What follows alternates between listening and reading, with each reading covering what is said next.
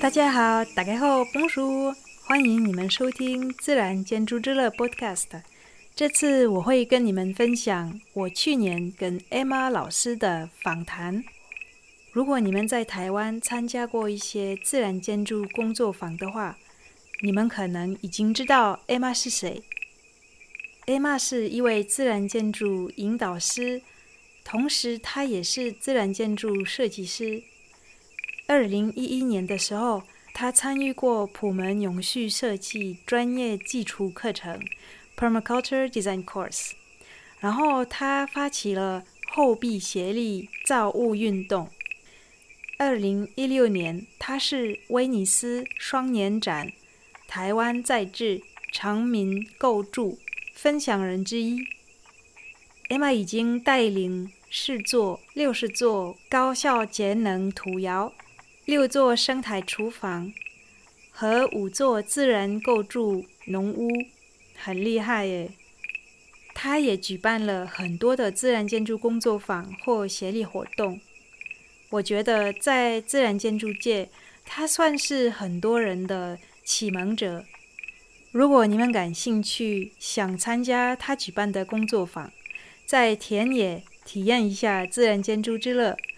那你们可以去看他的脸书粉丝页，叫做“野地生活”。如果你们已经认识 Emma 的话，我相信今天你们听这个 Podcast，其实你们还会发现关于他的生活很多背后的故事。因为我们参加工作坊的时候，其实我们都很忙，不一定有时间聊一聊。所以我想你们一定会觉得这个节目很有意思。我是去年在云林参加一个竹子工作坊的时候采访他，所以有时候你们会听到一些杂音，很抱歉，就是因为竹子工作坊有时候有一点吵。我先问了 Emma 的背景是什么，因为她不是本来就是自然建筑领域的人，她的生活有转型。所以你们会知道他是怎么跟自然建筑接触，还有他最重要的启蒙者是谁？我在我的家乡，我姓廖，对，刚好又春天生，所以长大以后就蛮中性的，所以就是像个女生的英雄。所以呢，我的名字是廖春英，英是女字旁，英国的英，就是英雄的英。那。呃，大家都叫我 Emma 比较多，所以其实后来我就呃用 Emma 这个名字比较多一点，因为比较好叫。对，那呃呃会接触自然建筑其实是很特别的一个因缘。其实我只是觉得，呃，我好像在台北很长的时间，但是我却没有办法呃可以用自己，就是我没有办法买到一个房子。对，然后我就开始陷入一些呃。就是困惑，就是我我工作了那么的久，我存了很多的钱，可是我怎么样怎么样都没有办法用所谓存来的钱买到房子，而我一定要跟银行借钱。然后到后来，我的工作越来越好，然后我赚的钱越来越多，我的职位也越来越高，但是最后我还是买不起房子，然后我就生病了。所以在大概十一年前，我我。我当时其实状态很不好，然后呃也我就把自己的所有的一切都都毁掉了，这样子。我觉得反正我好像没有办法给给自己一个呃很很像叫做稳定的家，这是一个最后的目标这样，但却没有办法给。所以我觉得在那个状况下，我离开台北，我决定离开台北。但我离开台北还是有一个状态，因为我生病嘛，所以我就想明天就死掉好了。但明天如果你就要死掉，你今天会想要做什么啊？有趣的事情就来了，就是我想完所有的事情之后，我竟然是想要给自己一个家，就很简单的理由。然后，所以我就想，那既然是这样的话，那就开始吧。可是开始就又没有钱嘛，就想说，那爸爸有地啊，在哪里？台南嘛，好嘛，那我们就回去台南试试看。有一块地，我觉得有一个前提是因为我本来就学艺术。然后我是做雕塑的，后来的工作有一有一个项目是雕塑，那所以呢，我就用这个，我认为我小的房子我都会雕，那么大的就是用雕的就好了，我就不要跟银行买，呃，不要用跟银行借钱去跟财团买，所以我就决定回到台南去跟爸爸借一块地来盖，这是最开始的时候。那那个时候我其实跟大家一样，我我连。什么工具，连土是什么我都不知道。对，然后我那时候的想象也觉得说，好像应该要用水泥吧，要不然房子吹走了怎么办？对，然后后来就发现那个呃村子里，因为我回到村子里去住嘛，然后呃回到村子里去住的时候，发现那个老人家跟我说。嘿，你的爷爷就是盖房子的，你知道吗？然后我就啊，真的？那他怎么盖？我就好奇了，他怎么盖这样子？然后他说，你看这个房子也爷爷盖，你现在住的房子也你爷爷盖的。我说哇哦，很酷哎，就是怎么可以，怎么有办法这样子盖起来？然后，嗯，就是。就是他们说的那个房子，就是我们以前小时候读书，就是老师说，就是你建筑夹泥墙，然后什么什么，用竹子盖的，用土盖的，用木头盖的，然后中间再用泥巴，那是很难想象的世界。可是，可是我住在那个地方的时候，我也不觉得那个东西有什么，有什么，嗯，哪里厉害，一直到。村子里的人告诉我这是你爷爷盖的时候，我就忽然间很惊讶的发现，我爷爷那不就离我很近吗？就是那个感觉，忽然间有了一种盖房子的希望。那我就想说，哎，如果爷爷可以的话，那我应该也可以。那所以我就开始去问，就是村子里还有谁会盖？因为我爷爷已经过世很久了。然后他们还说有谁有谁啊？那我就开始去跟他们有比较说比较深的互动。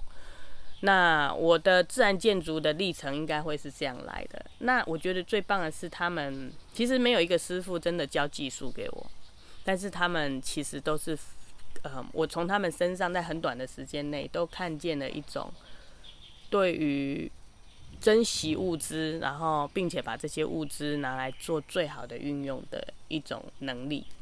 对，那这是我在我。十一年前的时候，看见的一些很奇妙的事情，对。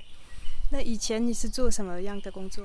哦，我以前，诶、欸，我最早的时候其实是做算是设计，就是呃，关于一些礼品的设计。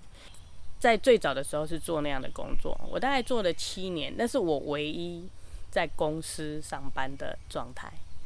然后七年的时间，我其实从从学徒到师傅了。然后后来我就不知道我还要干嘛，因为那时候我二十几岁，我没有读大学。我二十六岁，我就已经在等退休。哎，对，然后我就觉得天哪，这种人生好奇怪哦。可是所有的人都觉得这样很好啊，就是你薪水又好，然后又那个，你可以就开始等退休了，不是很好吗？所有的台湾人都这样觉得。可是你就。很不舒服，就是不知道怎么，这是我第一次觉得不舒服，就是我觉得我不想要这样的生活，就是我我的生命好像就就是卡在这个公司里，还在卡二十年我才能退休，我觉得不可能。然后那是我第一次，就是很疯狂的，就是决定离开，然后就进到另外一个领域。那我一离开之后，我就去做了，因为会我我的。我的艺术很好嘛，所以就是我就去教，就是小孩画画，就是我就去做儿童美术，然后我就从那个时候开始是一个 freelancer，就是我就开始可以就是去接案，然后开始我就从这个过程里面去了解，哎、其实自己接案来执行一些任务不并不是不行，所以我有一些经验是从这边过来。当我开始在帮带孩子们做一些活做一些课程的时候，其实我又有一种感觉，就是我一直以来我其实都是在玩。玩那个一些极限运动，你知道极限运动就是很很冒险的，比如说可能 climbing 啊、kayaking 啊，那是我的休闲活动。可是我自己发现一件很有趣的事情是，我在玩这些东西的时候，其实我是我的生命有一种特别的感觉，就是有一种有一种充实的感觉，甚至于是可以感觉到自己是存在的。那跟我的上班很不一样。所以我当时在公司的薪水很高，但是我说的薪水都几乎都是拿出去玩这些东西。对，那后来离开之后，我教小朋友画画。那么教完小朋友画画之后，我也觉得一件很有趣的事是，我看见台湾的孩子都很很没有力量，就是 很弱，就是我不会讲，就是可能他们看到你拿出纸来教他们画画，他们很开心的画画，可是你就会看见他们。没有一种动力，对。后来我就觉得他们应该，或许他们应该离开教室，去别的地方做一些事情。所以我常常会带小孩去去溯溪啊，或者是去攀岩。然后，然后我也就从里面看到他们这些东西很不同。然后到我做到后来，有一个朋友的爸爸，他就跟我说。呃，你有没有考虑要一个地方，就像这样一个一个园区，他愿意投资我，然后盖一个就是一个套，一个攀岩塔，对，然后或者是一个活动的区域，然后让我带学生来这样子。那我这是我成立的第一间公司，对，所以我就从那个时候开始做所谓的呃探索教育。那我就从探索教育开始，那原本是带孩子。那用很多 adventure 的一些挑战，然后就是给他们去做一些尝试，攀树什么的都有。然后，当我在做这些事情的时候，就是一步一步的跨越。在做这些事情的时候，他们的爸爸妈妈也看见有一些事情不一样，所以他们就就看着看着，忽然间他们会跑来跟我说：“哎妈，你你觉得这样的课程有没有可能用在我的公司里？我的员工好像也需要。”对。当然可以啊，所以我们我就从这样子，从小孩跨到那个企业的训练，一直到我十一年前以前离开呃台北的时候，我的工作都是在做呃企业的，就是这个 team building 的部分。对，那所以其实设计一些游戏跟办理这样的课程，其实对我来讲是很容易。对，那呃，当我是可是，在那样子的。过程里，我已经觉得，其实透过一些嗯冒险的挑战，其实给生命蛮多的力量。但是我还是在十一年前的时候失去了那个失失去了自己。对，那那个失去呢，就就是我就发现其实是不足够的。有一些事情，有一些东西，现在想起来就觉得。只是单纯的到户外去做一些挑战，似乎有一些力量还是不足够去完整我们整个人的需要的一种力量。所以我，呃，我离开之后，我离开，我觉得上帝有给我一些安排，应该是这样说。哦，我为什么会离开台北？是因为我我就生病了嘛，我的朋友逼我去教会。他说：“你不可以在家里，你想办法去一个地方。”我说：“去哪里？”这样子，然后他就说：“那么，那你去教会这样子。”那我说：“去哪个教会？”他就安排他的朋友。那么我就去了台北灵粮堂。对，然后呢，呃，我我那时候本来就想有慕道，就是说我也想认识神。就是如果这一切都是这样子，那么到底他是谁？因为我似乎有一些事情是被安排的，好像也不是我自己决定就算，但是事实上又安排得很好。然后上帝给我的训练好像也都不错，可是有发展，但是又看不见那一种未来。然后最后我就生气了，我就是对上帝生气，这样子，就是说你到底在搞什么鬼？你应该，你你你如果是觉得我应该要有什么样的发展，那你要说清楚、说明白，你不能让我这样子好像很很模糊这样。然后呢，呃，就刚好那一次，我的朋友叫我去教会嘛，就我就去。其实他没有去，他只是，我只是自己一个人去教会，就坐在那里。哇，那一天好特别。我那天一进去之后，我就就莫名其妙的自己在那边哭，这样我也不知道在哭什么。可是我的哭并不是不舒服的，是那种 我有一种被接纳的感觉。然后第二个就是，我那天结束之后，我就从教会的大门离开。我一踩出大门口，我马上。在我的大脑里面看见一个画面，就是一个森林，有一个房子，这在台湾很常见。有一个房子，然后破掉了，它没有屋顶。我一看到那个画面，我第一，我对那个画面的第一个回应就是，而且是说出来的，就是那个画面清楚到你会下意识就是说出来。我就回应他说：“就修好就可以住了。我自己讲完这句话以后，我就，哎、我干嘛一定要住在台北呢？对不对？就是我这辈子从小长到这么大，我怎么没有想过说离开台北？就是我去旅行，我去什么什么，为什么都旅行完以后又要回到台北？其实如果我旅行之后我就留在那个地方，不行吗？我从来没有这样想过。然后那个画面给我，我回应了这个画面之后，我就想到这件事。我说那没有不行啊，那我要去哪里？我就想了很多全世界各个地方。后来发发现，其实不用很远，我说不定就是在最省钱跟最不需要资源的状态下，因为我做了一个最坏的假设，就是如果我都不在台北了，我就我的收入是一个问题了。那我有没有办法在没有收入的状况下还活着？对所以我就做了一个最比较容易的选择，就是跟爸爸借一个地，对，然后我就回到台南，然后我就住在呃阿公盖的房子里，那个房子也已经快要快要倒了，对，那但是呢，只要有人住，很奇怪，房子就不会坏，很奇怪，就这样子快要倒了十年还是没倒，对，然后我就这样子住了十多呃十这个呃反正就是回去台南了，做了这些事这样，对。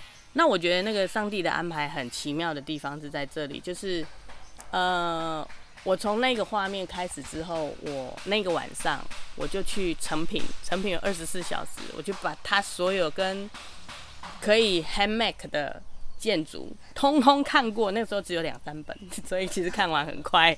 现在好多好多哦，对，然后我那时候就很快速度看完所有的资料，甚至于看了一些比较难的建筑。我的大脑的画面都是可以，可以，可以，可以，可以，那就代表一件事，我应该可以自己来，所以我就这样子回去台南，对，所以是这样子的一个路程开始。所以在过去的话是做呃，就是就是一些儿童的教育、探索教育，然后但是我自己接触的都是比较冒险挑战的。那我觉得这些东西的累加都给了我现在做这件事情的。一个很棒的元素，所以我从这个过程里面再去回忆，如果从现在回忆以前发生的事情，包括那些很糟糕的事情，原来都是礼物。就是如果不是那些事情，我不会离开，我不会离开。如果我不离开，我就还在那个状态里，我更不可能看到原来上帝以前预备我的，是要我现在来做这些事情。对，是。然后我在你的 bio 上，呃，嗯、看到你在后壁做了一个。Collaborative House Building，哎，对，然后这个还还在进行吗？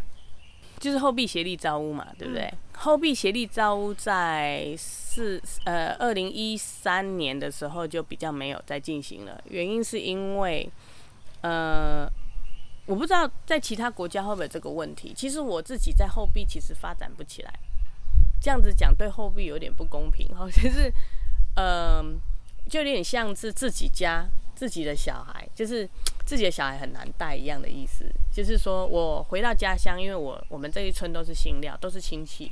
然后呢，这个关系就是我怎么说呢？嗯，当我要在这个村子里面发展一些事情的时候，我会我会 touch 到一些地方的问题，对。然后我觉得没有那么容易，对。然后我其实试过两三次，就是我再回去后壁寻找一个地方的可能，然后我就在那边盖。很多很多很棒的大姐都很愿意把他们家的地给我做，可是呢，我觉得都不容易。那最后我有一个很跟我比较亲近的一个亲戚，他只跟我讲了一句话，他说：“哎妈，你不要留在后壁，你出去，对，你一定要出去，你要被请回来。”你知道那个意思吗？对，你要是被请回来的，人家才会看中你。对，可是如果你没有没有这个过程回来的话，你你也要在这个地方，你你你说话你是没有力量的。嗯，对。那所以你是在哪里学这些 呃用土地盖房子的技术？OK，呃，我第一个最重要的启蒙者是那个林雅英建筑师。对，那呃，他是我当时。还在台北的时候，我决定要回台南。那么我有一块地的话，我也要找个建筑师来帮我想一下什么方法。然后再来一个是，我有我的朋友跟我分享的，就是可以自己盖房子这件事。然后我就想说，真的可以自己盖吗？那我就开始上网找所有的资料，就我就只查到一个名字叫林雅英，就是他可以用土来盖房子。然后我就觉得，呃，不过在那个时候，我大概花了很长的时间寻找他的资料，整个网络上找不到任何其他的联络的方式了。然后忽然有一天，就忽然有一天，我电脑打开，它竟然出现一个页面，然后这个页面就是是公所的。就是雅雅安建筑师跟他家跟他家的电话，对，对，我就马上打电话去，结果他就接电话了，然后他就跟我讲了半个钟头，对，然后他自己就跟我说他很惊讶，他不会跟陌生人讲这么久，对，然后他就跟我讲了半个钟头，后来他就成为我就是走这趟路的一个很重要的老师，然后呃也是一样，跟所有的老师傅一样，就是他给我的都是一个启发，其实他们没有办法给我什么技术，对。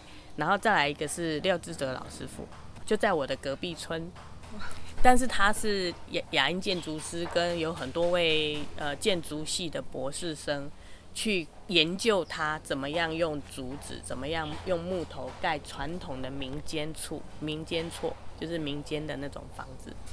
然后呢，呃，他是唯一，还我们讲是师傅有很多种，有一种是大师傅，他是唯一能。完整的带工班盖还活着的，就是唯一能带着完整的工班盖大房子的的师傅，这样对。那所以就，呃，我们那时候是西罗艺术兵营，就是在这边了。有一个西罗艺术兵营，就邀请了廖志德老师傅来这边教学。我反而是来到这里，才跟廖志德老师傅认识。对，然后那个呃雅英姐他们也。在那一次也都有一起来上课，对，我那时候才跟廖志成老师傅相认。他住后我，他住安溪寮，我住后壁，其实就是隔壁村而已。对，所以很有趣。然后来就跟廖志的老师变得很熟，也很好。然后呢，我就我我因为我有办理课程的能力，所以我想的是，就跟现在跟 Van 合作的方式一样，就是说，我就找了很多在台湾可能我还能找得到的一些匠师。其实我都知道，匠师其实会做不会教，那么我可以协助教的那个部分，不是我来教，是我去试着去转换他的语言，或者是让大家更明白他在讲什么。那我就找了廖志德老师傅开了传承班，对，所以我的大灶也是跟他学的，就是你们现在看到后面的这个厨房，还有我呃做那个边，就是呃竹边墙也是跟他学的，对。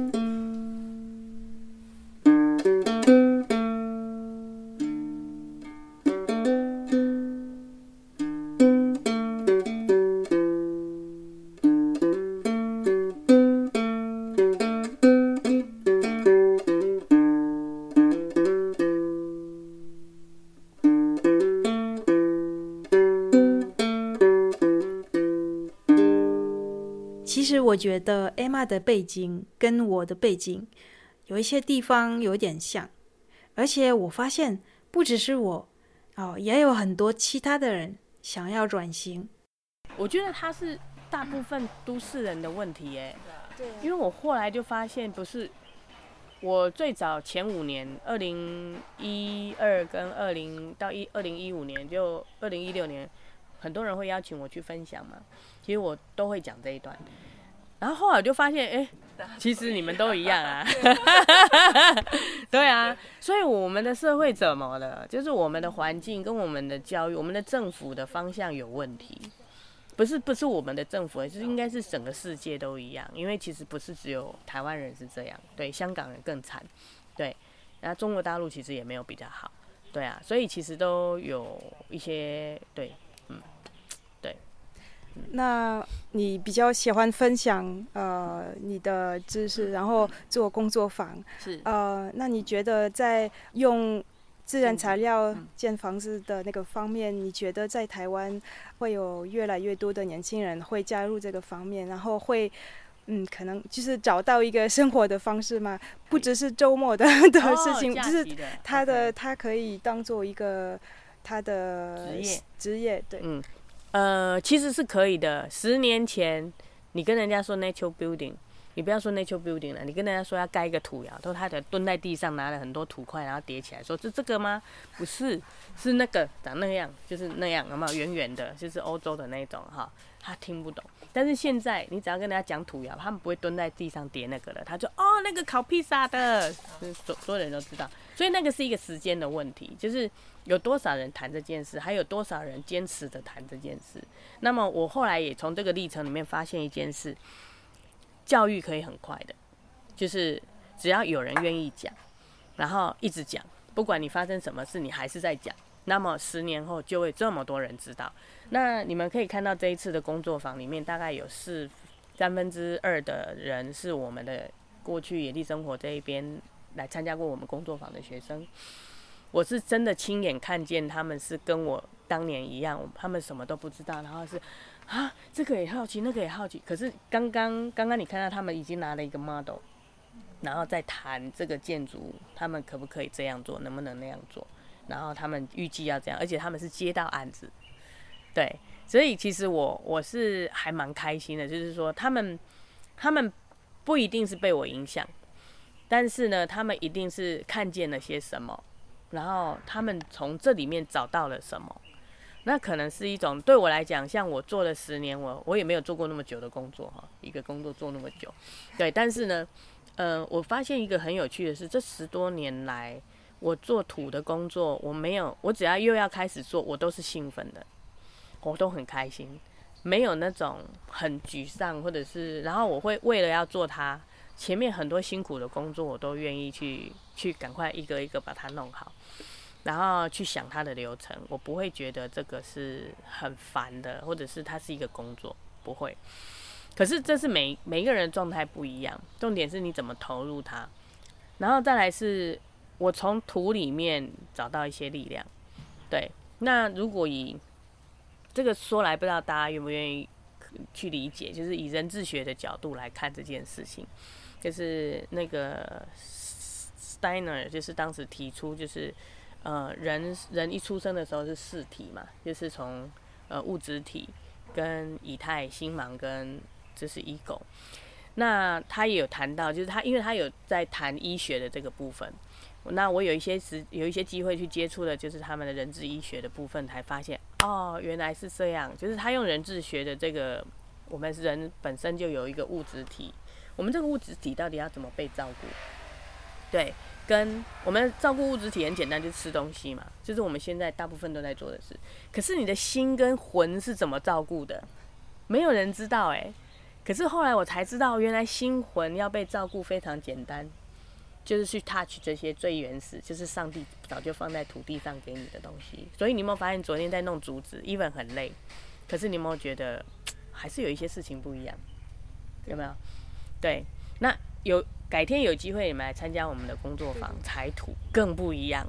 就是每一个人，他土给你的 feedback，就是他那个回馈是很有能量的。他他的回馈是会让你的身体很累，可是你的心跟你的魂竟然是被被丰富的，对。然后再来是在这个丰富的过程里面，如果你持续的坚持的去做，不要去对身体给你的回应有太大的反应。很多人就是哦，我这样就好累哦，我过敏了哦，我怎么了？就是那个是有点 over，我觉得。但是你你这样子工作，你说我们会不会累？我们的身体也会觉得需要累累的，需要需要什么？去睡觉而已。其实，哎，所以你有没有发现，其实昨天这样做完，昨天回去其实还蛮好睡，采土更好睡。我们有好多的朋友，本来忧郁症要吃药，还有就是要睡不着要吃药，每一天呢、他说他已经吃二十年。然后来参加我们的工作坊。有一天，他很兴奋的跑来说：“哎妈，糟了！”我说：“糟了什么？我的药没有带。”我说：“你什么药没带？安眠药没有带。”我说：“安眠药……那那你昨天、昨天、前天有没有睡着？”他说：“哎有哎，啊那就好啦。哎，对我为什么都睡得着？我没有吃药哎。他从来都没有想过他没吃药他睡得着，但他真的睡着了，对，而且睡得很舒服。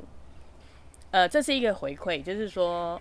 身体的物质需要吃一些植物的物质能量进来，可是我们的心跟心魂的部分呢，就是金木水火土，是可以来补足你。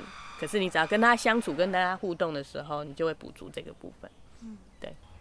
如果是只是学这个技术为自己盖房子，这个领域没有那么多发展的空间，就是你你你怎么活下去，然后也也不能变变成一个职业。嗯、然后我问这个问题也是因为我嗯，我们现在面对很多的环境的挑战，然后那个水泥对那个。气候变迁真的不好。如果我们 要改，就是转型，也要用呃越来越多的自然材料的建筑。但是我明白，你知道现在全世界还有百分之七十的人是住在这种房子里。对对对。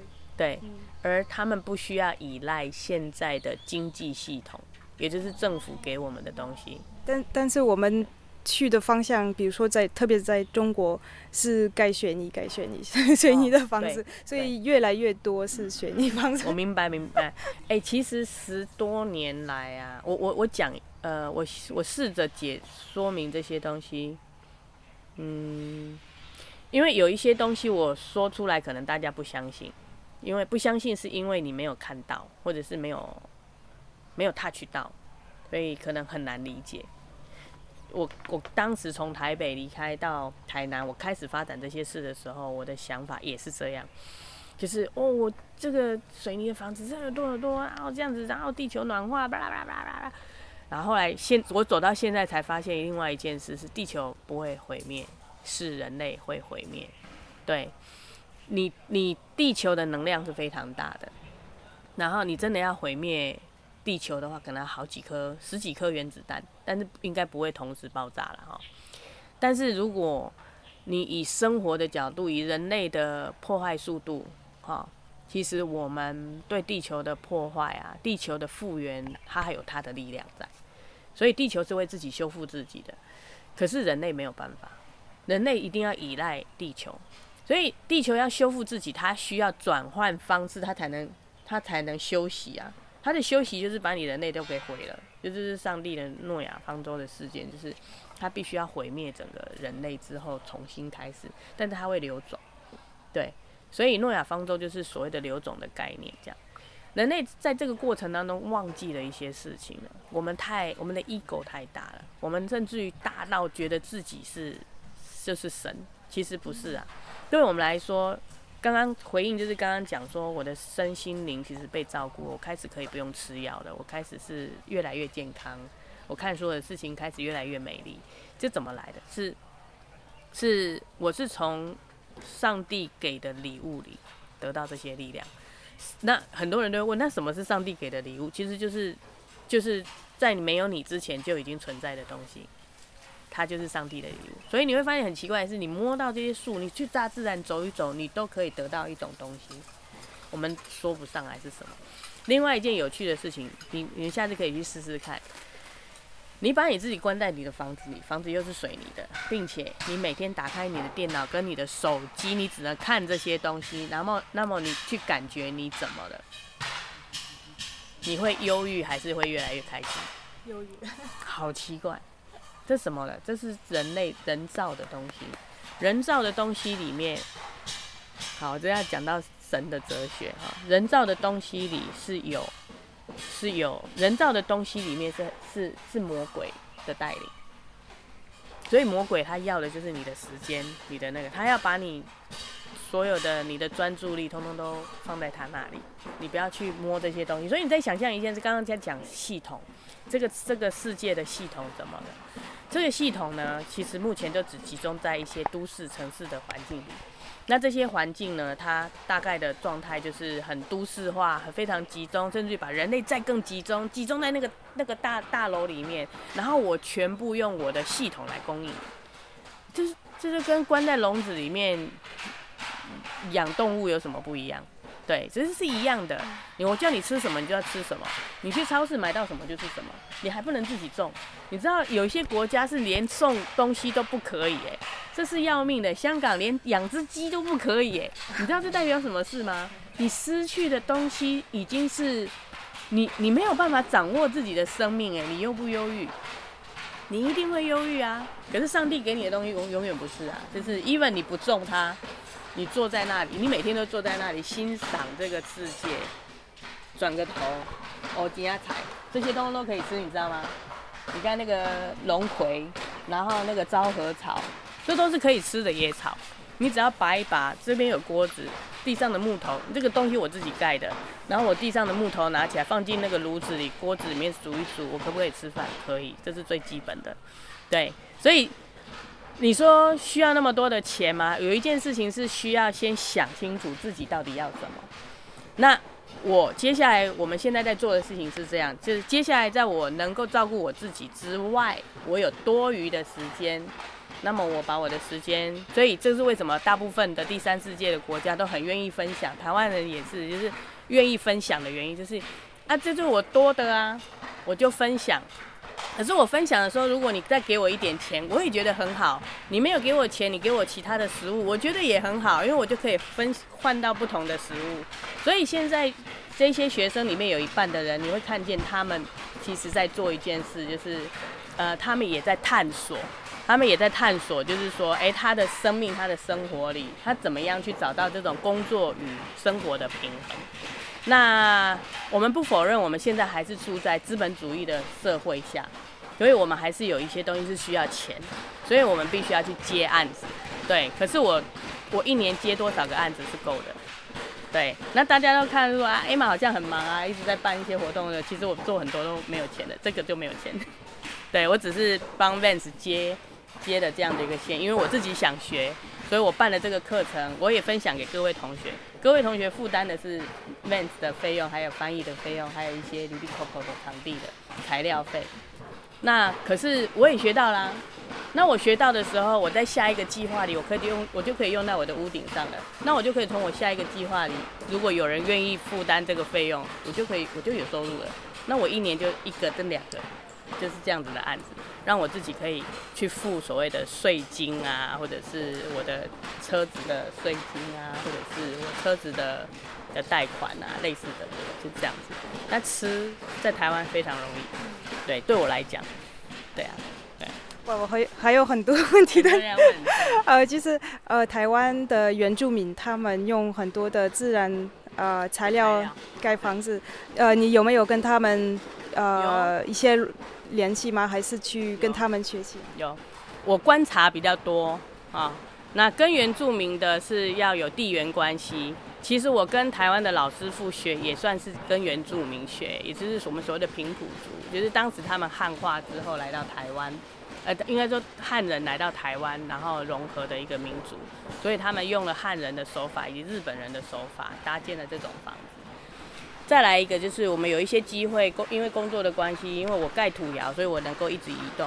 对，那我在移动的过程当中，我就发现了不同的部落有不同的建筑的方式，所以我就觉得太酷了。那走走到就像今天、昨天也有人分享，就是蓝雨蓝雨的那种地下屋，那都是很很传统的一种工法跟技术。可是你会发现，他们的工法跟技术真的就是就地取材，他们取。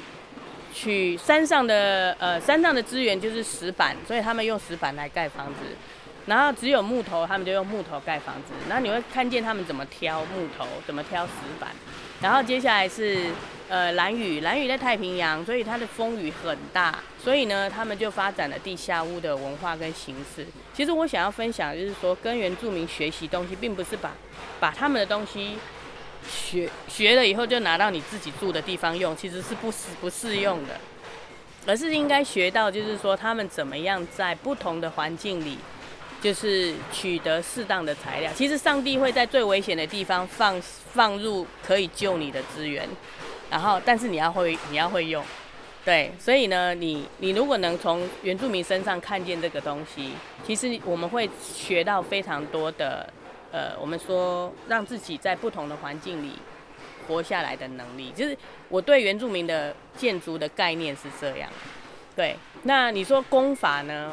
嗯，工法其实，因为我我我的可能我对建筑的工法的逻辑跟其他的建筑师不一样，我并不是把把建把建筑当成一个盖出空间来的。对我来讲，没有一种没有一种相同的方式可以盖在同一不同的地方。对，没有这种事。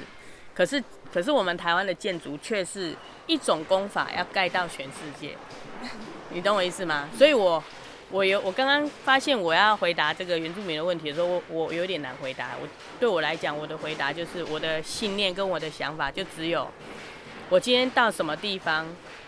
那么我就会去观察这边的原住民是用什么材料盖房子，我会跟他一样。我的逻辑是这样，对。那我在山下，我就用这个方向方式盖；在山上，我就用石头盖。可是如果我在山下遇到跟山上类似的问题，我就会拿石头在我山下的房子的那个地方做这件事，对。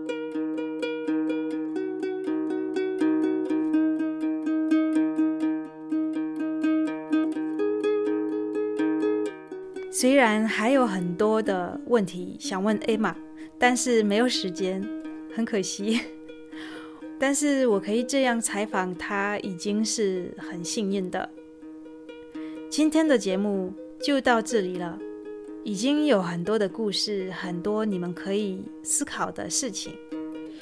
后来我们当然会有一些别的机会跟 Emma 接触。因为我还参加了他举办的其他活动，我也希望你们会有机会参加一些野地生活的自然建筑工作坊。如果你们想要看一些照片，想要查一些网络的连接，你们可以去看自然建筑之乐网站，enjoy dash nature dash house dot com，也可以去看我们自然建筑之乐的 FB 专业。